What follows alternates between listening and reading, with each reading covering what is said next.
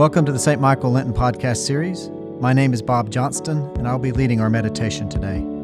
Our theme this Lent is Covenant, how we keep our sacred promises. May you be blessed for the Christian journey. We are sealed by the Holy Spirit in baptism and marked as Christ's own forever.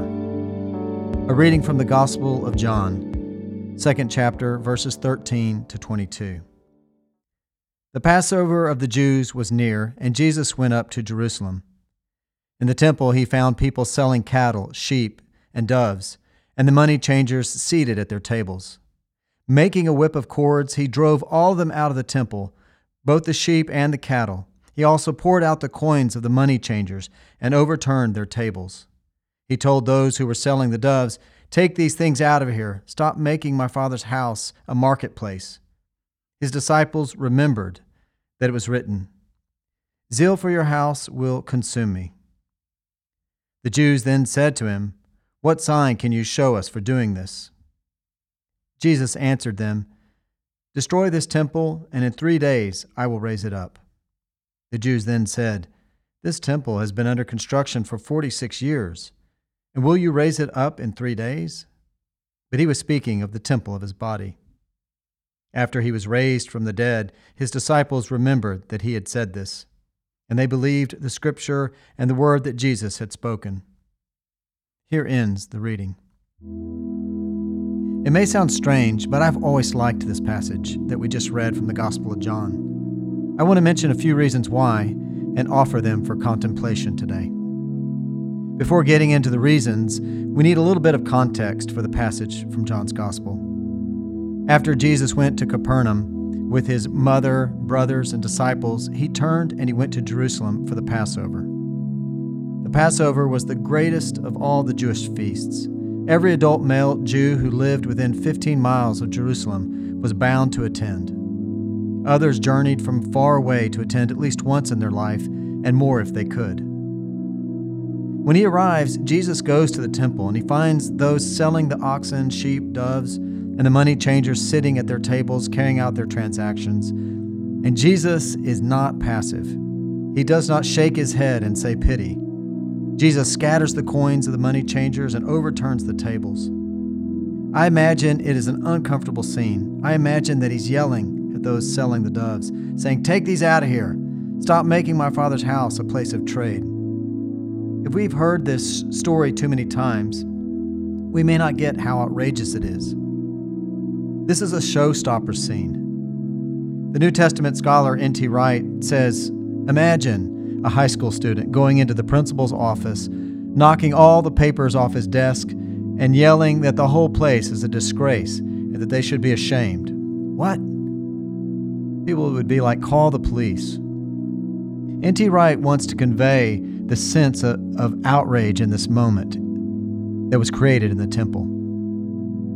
The temple was the center of the life of Jerusalem, the very heartbeat of it all. And Jesus has gone straight there and said it's all wrong and took big action. Wow, just take that in. I have to be honest, when I was younger, I liked this passage just because it showed Jesus angry and upset. The thought of him fashioning a whip and overturning tables seemed to make him more approachable in a weird way to me because it made him more human. That was the initial reason that I liked this passage. With time and reflection, I grew to like this passage for its theological import in a number of respects. In this regard, it's a real loud proclamation that Jesus is the Messiah. Indeed, the prophet Malachi, as we read in Malachi 3, verses 1 to 4, had prophesied big events with the Messiah coming to the temple. Let me read that. See, I'm sending my messenger to prepare the way before me, and the Lord whom you seek will suddenly come to his temple, the messenger of the covenant in whom you delight. Indeed, he is coming, says the Lord of hosts. But who can endure the day of his coming? And who can stand when he appears?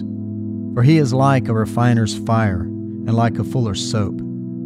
He will sit as a refiner and purifier of silver and he will purify the descendants of Levi, and refine them like gold and silver, until they present offerings to the Lord in righteousness. Then the offering of Judah and Jerusalem will be pleasing to the Lord, as in the days of old, as in former years. So when the temple authorities see what Jesus has done, they want a sign from him. In other words, they get that he's doing something that the Messiah would do, and they want support or validation for it. Some have suggested that that is why John emphasized it where he did. John acknowledges that he wrote his gospel for the purpose of conveying faith, and he features this episode early in the gospel so that the reader gets the claim that Jesus is the Messiah. The apparent claim may be why the disciples immediately think of Psalm 69, which says, It is zeal for your house that has consumed me. The insults of those who insult you have fallen on me.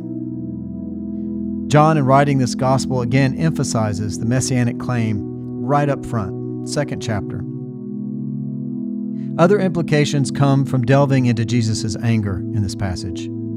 It's clear that Jesus is upset with what is taking place in the temple and takes stunning action. Yet the precise drive of the anger may encompass a number of different upsetting aspects of the activities. There are two that seem to stand out to me. One is worship that's being twisted. There seems to be worship without reverence because of the commercial activities and because of the focus on the paraphernalia related to animal sacrifice. For a long time, prophets had said that the Lord, God, had had enough of the sacrifices and that he did not delight in the blood of bulls or lambs or goats. Jesus' anger may be seeking to go at that misguided notion, to make worship more of what it's meant to be. The other one is that it may go into Jesus' desire for all to come near. The temple tax that was expected to be paid was about the value of two days of work for a laborer, and the money changers are charging something like a day's wage for conversion, according to some scholars. This extreme fee was upsetting, and the pilgrims are probably folks who can barely afford it. It becomes a barrier for them. Along with that, there's this issue with the location of where all these transactions are taking place in the temple. The transactions took place in the court of the Gentiles. That court would have been as far as a Gentile could go into the temple. And yet, when they arrived there, there's so much commotion and so many transactions taking place that one can imagine that they cannot worship without distraction.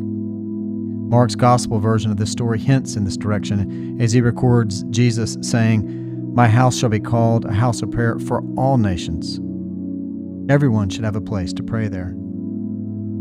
So I'll leave you with three things to think about on this passage today. Contemplate these things.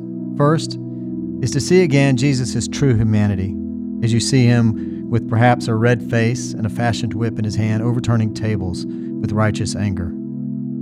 Second, as we contemplate whether he was upset with the kind of worship taking place and the barriers to worship, we might ask to what extent in our church life we are focusing on things that don't really matter. Our dress or making certain forms of worship, requirements, all kinds of different things that may distract us. How has our worship gone off track? Finally, to what extent are we doing things that make it difficult for others to be in worship with us and feel the welcome of God? Amen. Please join me as we continue with the Lord's Prayer. Our Father, who art in heaven, hallowed be thy name. Thy kingdom come, thy will be done, on earth as it is in heaven. Give us this day our daily bread, and forgive us our trespasses as we forgive those who trespass against us. And lead us not into temptation, but deliver us from evil. For thine is the kingdom, and the power, and the glory, forever and ever. Amen. Ever living God, whose will it is that all should come to you through your Son, Jesus Christ, inspire our witness to him, that all may know the power of his forgiveness and the hope of his resurrection, who lives and reigns with you in the Holy Spirit, one God, now and forever. Amen.